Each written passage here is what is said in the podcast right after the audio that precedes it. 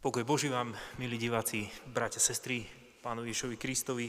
Dovolte, aby sme sa vám aj dnes takto prihovorili z nášho kostola e, Ducha Svetého tu v Nitre, pozdravili vás a spolu s vami sa zamýšľali nad radosťou, ktorú nám ponúka písmo Svete.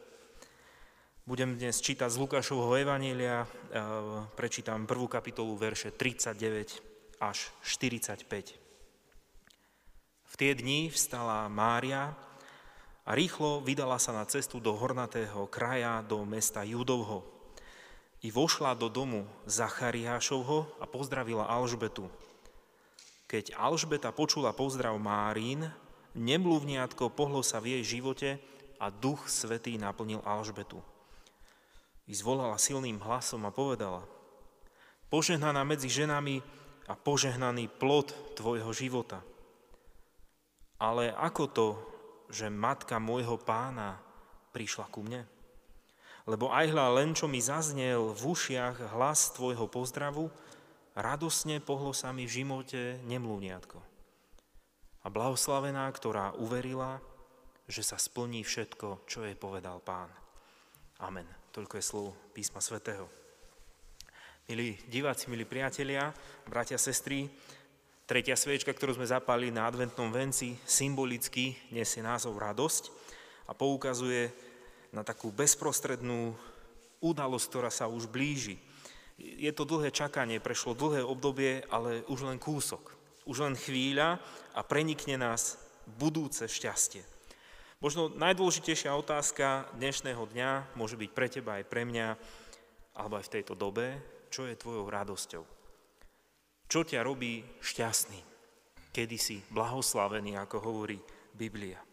Ja som čítal, že endorfíny, hormóny šťastia vraj spôsobujú tú našu radosť. E, prichádzajú vraj cvičením, fyzickou aktivitou, ale niekedy prichádzajú do nášho života aj tak spontánne. A ja si uvedomujem, že, že radosť a šťastie nám možno spôsobuje aj toto obdobie. Možno práve tým upratovaním, tým, tým spoločným pečením v domácnostiach, vyzdobovaním, pripravovaním, sa trošku tak vraciame aj do detstva a tie spomienky na detstvo nás naplňajú takým pokojom a šťastím z toho, na čo sa pripravujeme. Tretia adventná sviečka hovorí, že naozaj čas sa blíži. Už iba jedna nedeľa, už iba chvíľa, už iba kúsok. Tieto dni, kedy gazdine chcú všetko napiec, upratať, otcovia, všeličo pripraviť, ja by som nazval ako takými veľkými servisnými dňami. Proste taký ten veľký servis, ktorý, ktorý robíme a vykonávame teraz u nás v domácnostiach. Ale my v kostole vieme a uvedomujeme si, že nemôžeme zabúdať ani na ten duchovný servis, duševný servis, ktorý tak veľmi potrebujeme. Upratať si potrebujeme v osobnom živote. Potrebujeme si poupratovať a poukladať ten hodnotový rebríček tých našich priorít. Určite potrebujeme aj vyčistiť proste hnev z našich vzťahov, nánosy, rôzne tie špíny, hriechov. A tiež by sme mali odstrániť zo života aj to, čo nám, to, čo nám bráni byť láskavý, milostivý, ako, ako nás k tomu vedie Pán Boha, Ježiš Kristus. Osobou 3. adventnej nedele je nepochybne Ján Krstiteľ. On volal celý izraelský ľud k tomu, aby sa, aby sa pripravil. Jednoducho bol to tiež taký servis pre, pre izraelský národ a krstiteľ volal teda izraelský ľud k tomu, aby sa vzdali toho hriešného života a aby sa pripravili na Pána Boha. Nebola to len zväz súdu, ale bola tam aj istá taká dávka radosti, lebo Jan Krstiteľ hovoril o blížiacich sa veciach. Proste pripravte sa, lebo už prichádza Božie kráľovstvo. A pridal sa k radu prorokov, ktorí toto ohlasovali. Napríklad v prorokovi Izajašovi čítame v 12. kapitole Aj hľa, Boh je moja spása, dúfam a nebojím sa, lebo hospodin je moja sila, moja pieseň, on sa mi stal spasením. S radosťou budete čerpať vodu s prameňou spásy. Aj tieto verše hovoria o tom, že vtedy bude Izrael šťastný, radosný, keď sa vráti k hospodinu. A toto robil krstiteľ. Nielen to ohlasovanie súdu, ale, ale aj tú podstatu, že človek, ktorý sa vráti k Bohu, toho Boh navštívi, dá mu šťastie, radosť, požehnanie. Pokánie. O ňom hovoril aj pán Ježiš a v Lukášovom evaníliu napríklad nachádzame veľmi pekné slova o tom, 15. kapitole, hovorím vám, taká bude radosť v nebi nad jedným hriešnikom, ktorý činí pokánie, ako nad 99 spravodlivými, ktorí nepotrebujú pokánie. Krstiteľ pozýva ľudí preto, aby našli radosť u Pána Boha. Zaražajúce je však čítanie z toho Matúšovho evanielia, že krstiteľ skončil vo vezení. Môže byť človek radostný, šťastný, keď vo vezení čelí hrozbe smrti a čaká, kedy mu zotnú a oceknú hlavu?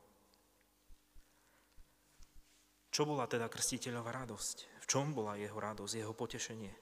V ľuďoch, ktorí sa obrátili k Bohu vďaka jeho zvesti, v jeho službe, ktorú on konal a mohol si povedať, som spokojný, alebo k akej radosti on volá ľudí a teraz tomu sám vo vezení čelí. Čo je mojou radosťou? Ja si uvedomujem, že v mojom živote robím chybu, že častokrát investujem moju radosť a šťastie napríklad do materiálnych vecí. Teším sa, tešil som sa, keď sme si kúpili auto, tešil som sa z nejakej novej technológie, ale jednoducho tie veci zovšednejú.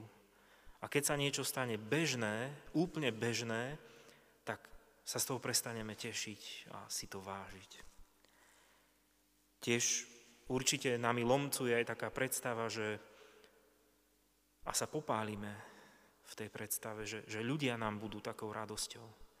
Vybereme si osoby, ktoré nám majú byť takým šťastím. Ako mladí sme mali rôzne idoly a možno teraz si predstavujeme, že naše manželky, naši manželia, že to bude také naše celoživotné šťastie a radosť. Potom sa presmerujeme na deti a dúfame, že deti a vnúčence budú našou radosťou. A je to tak niekedy aj v církvi, v církvi si vyberáme také ako keby nejaké duchovné autority a niekedy sa stáva, že si vyberieme kazateľa. A tento kazateľ, keď hovorí, tak sa cítim taký šťastný a je mi dobre. Rôzne také tie mládežnícke stretnutia sú plné takých rôznych piesní a svedectiev a vtedy mladí prežívajú šťastie a radosť, keď zažijú dobrú bohoslužbu dobrých ľudí. A to všetko je pominuteľné. Ja by som dnes chcel poukázať na to, že tá práva radosť prichádza s Pánom Ježišom Kristom. Práva radosť je v osobe Ježiša Krista a nikto, nikto ti nedá radosť takú, ako ti dá Kristus, Pán Ježiš. Ja sa to pokúsim krátko poukázať a vysvetliť na tom stretnutí dvoch žien, Mári a Alžbety.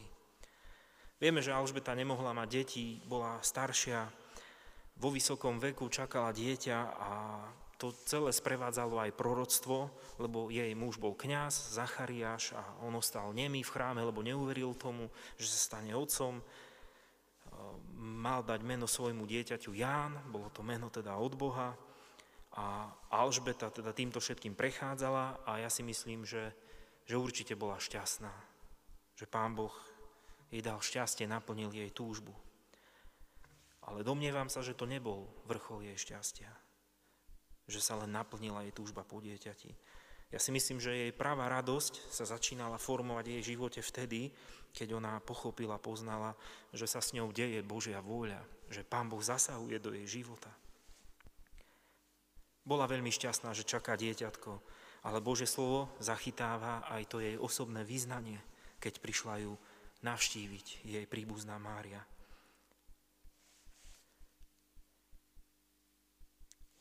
Bože slovo zachytáva aj takú vec, eh, v ktorej vyznáva to svoje šťastie, ale nie je to len to šťastie pozemské z dieťaťa, lebo keby vedela, čo čaká jej dieťatko, ktoré bude žiť na púšti, je z kobylky a raz potom jej synovi Jánovi, Jánovi Krstiteľovi zotnú mečom hlavu, asi by pochybovala o tom Božom diele, ale jej, jej šťastie je úplne iné.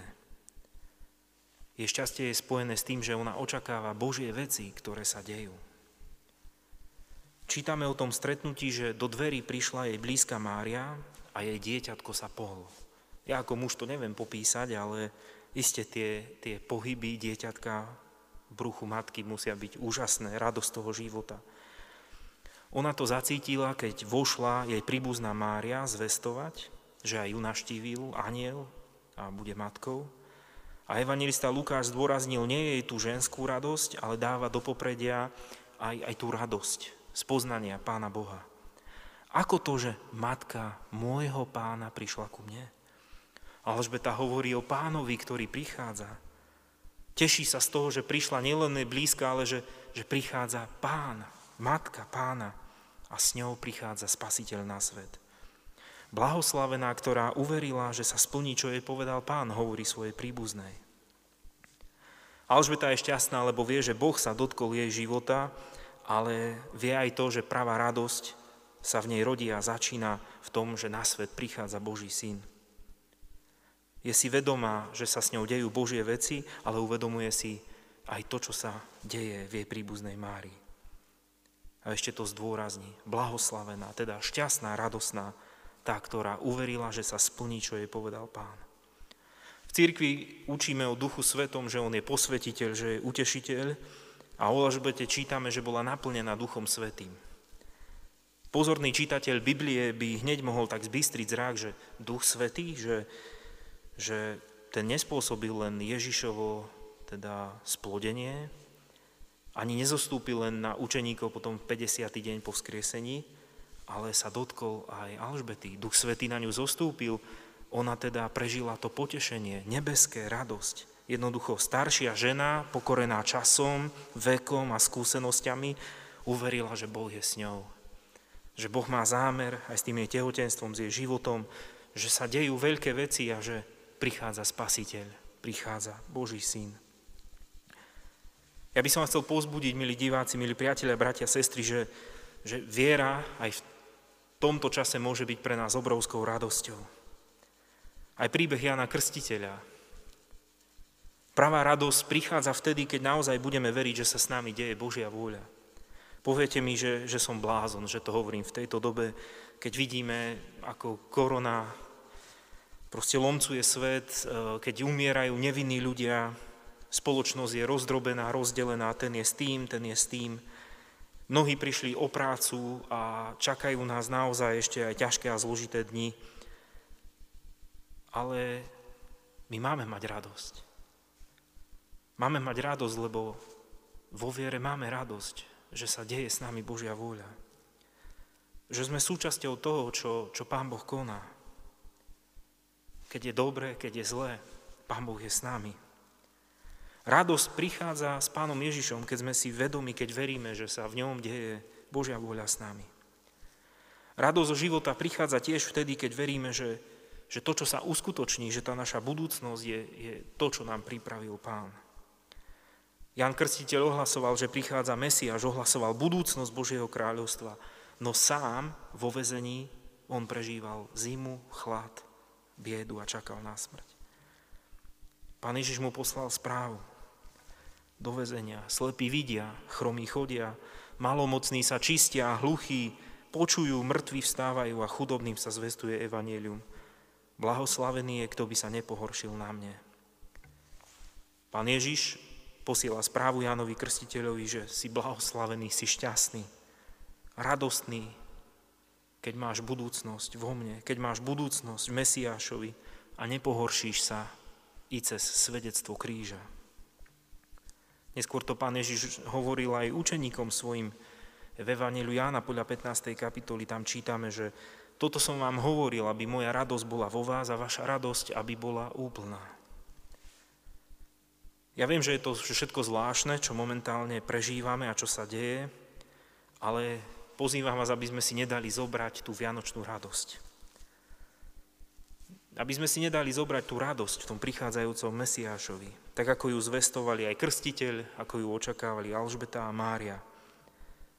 Dôverujme Pánu Ježišovi aj teraz, že radosť do nášho života prichádza vtedy, keď veríme, že aj s nami sa dejú Božie veci, že sme súčasťou toho všetkého a že naša budúcnosť je v Ježišovi Kristovi. A rád by som to zhrnul slovami Apoštola Pavla, ktorý v 8. kapitole liste rímským vyznáva. Kto nás odlúči od lásky Kristovej? Súženie alebo úzkosť, prenasledovanie alebo hlad, nahota, nebezpečenstvo alebo meč, ako je napísané, Pre teba sme usmrcovaní celý deň. Pokladajú nás za ovce na zabitie. Ale v tomto všetkom slávne zvíťazíme skrze toho, ktorý si nás zamiloval. Lebo som presvedčený, že ani smrť, ani život, ani anieli, ani kniežatstva, ani prítomnosť, ani budúcnosť, ani mocnosti, ani vysokosť, ani hlbokosť, ani nejaké iné stvorenstva nemôže nás odlúčiť od lásky Božej, ktorá je v Kristovi Ježišovi, našom pánovi. Amen.